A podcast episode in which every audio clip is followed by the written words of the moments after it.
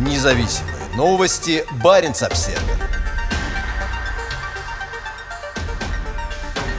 Россия не пришлет наблюдателей на учения НАТО «Холодный ответ». Эпоха после «Холодной войны» закончилась. Россия сообщила, что не пришлет наблюдателей на крупномасштабные зимние учения под руководством Норвегии, которые начнутся уже скоро. Прозрачность, совместные проверки и укрепление доверия благодаря открытому потоку информации о военных учениях – три ключевые элемента европейской безопасности после окончания «Холодной войны». Венский документ – самое важное европейское соглашение о прозрачности и укреплении доверия в военной военной сфере обязывает страну, принимающую любые крупные военные учения, приглашать на них наблюдателей из всех 57 подписавших его стран. Так поступила и Норвегия, пригласив Россию следить за крупнейшими в современной истории заполярными учениями НАТО. Холодный ответ 2022 стартует в середине марта и продлится до апреля. При этом большая часть учений пройдет на юго-востоке, в центре и на севере Норвегии. Но Россия только что уведомила оперативное командование вооруженных сил Норвегии, что не пришлет наблюдателей наблюдателей, сообщает общественная телерадиокомпания НРК «Нордланд». Они сообщили, что не смогут участвовать. «Мы должны это уважать», заявил начальник оперативного командования генерал-лейтенант Ингви Одло. Он не стал обсуждать, связано ли это как-то с продолжающейся войной в Украине. «Это вопрос, на который должны ответить российские власти», сказал Одло НРК. Всем наблюдателям будет обеспечена предусмотренная Венским документом полная прозрачность, задачей которой является снижение напряженности и избежание недоразумений. В январе генерал-лейтенант Одло проинформировал о предстоящих учениях НАТО командующего российским Северным флотом адмирала Александра Моисеева. Оба военно-начальника уже много лет поддерживают прямую связь по скайп между штабами в Рейтоне под Будё и Североморске к северу от Мурманска. Россия присылала своих наблюдателей практически на все крупные учения НАТО на севере Норвегии с тех пор, как министр обороны Йорген Космо впервые пригласил россиян на учения у Лафатенских островов в середине 1990-х. Во время учений НАТО в 2018 году мощный российский Северный флот провел несколько спонтанных тренировок за пределами Норвегии. Одновременно с этим сухопутные войска в долине реки Печенги на Кольском полуострове активно глушили сигналы системы GPS над Финмарком, что создавало проблемы для гражданской авиации в воздушном пространстве от Киркинесса и почти почти дотремся на Западе. 30 тысяч военнослужащих из 27 стран, заявившихся на холодный ответ 2022, займутся боевой подготовкой в зимних условиях в воздухе, на море и на суше. Первые военнослужащие из таких стран, как США и Великобритания, уже прибыли в военные лагеря в заполярных регионах Трумс и Нурлан. Большая часть холодного ответа пройдет примерно в 500 километрах к западу от границы с военизированным российским Кольским полуостровом, и оперативное командование Норвегии подчеркивает, что учения носят оборонительный характер и направлены на отработку военного усиления Норвегии при помощи развертывания сил реагирования НАТО. Как Баренц Обсервер сообщал ранее, ожидается, что к учениям присоединятся две авианосные группы. Однако американский авианосец Гарри Труман все еще находится в восточной части Средиземного моря, где 2 марта предоставлял самолеты для серии совместных учебных полетов с ВВС Румынии. В ответ на массированное российское военное нападение на Украину НАТО усилило передовое присутствие на восточном фланге Альянса, в том числе Черном и Средиземном морях.